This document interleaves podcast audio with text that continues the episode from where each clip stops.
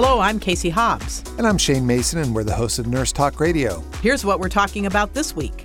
Talk about the importance of Senator Bernie Sanders' bill that both strengthens unions and wipes out right to work laws. What would the bill do, and why is it necessary? Yeah, absolutely. It's a great bill. I mean, thank goodness that Bernie is fighting back on this issue, and there's quite a few co sponsors at this point. So, Bernie's bill uh, really would take the energy that we see in the country right at the moment from teachers. They're doing a teachers across the country are doing just a fabulous job and standing up and, and forcing uh, their districts and their states to pay attention to what's going on. And it's showing the strength and the solidarity that comes from when you stand together in union with other people. So the bill actually takes a lot of the issues that we find in first setting of contracts for workers, you know, when people are trying to first organize into a union, sometimes I know it'll be shocking to imagine, but employers sometimes dig their heels in and slow everything down so that they don't have to really implement anything that a contract might make them do.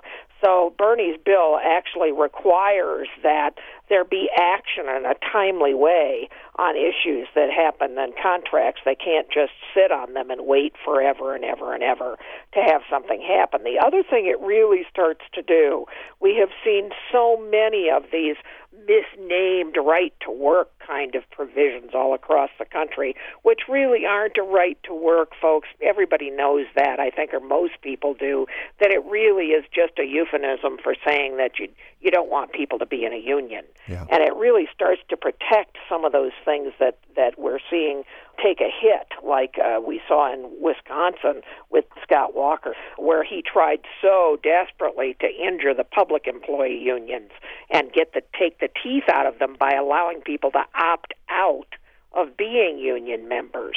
Well, we need to stop doing that. We need to stop weakening unions and we need to shore them up make sure that employees can stand together in a strong union that has teeth enough to move a contract and enforce a contract when there is one. It forces arbitration if there's a dispute so that we can move things along. We're not going to get it done before this Congress is out of office.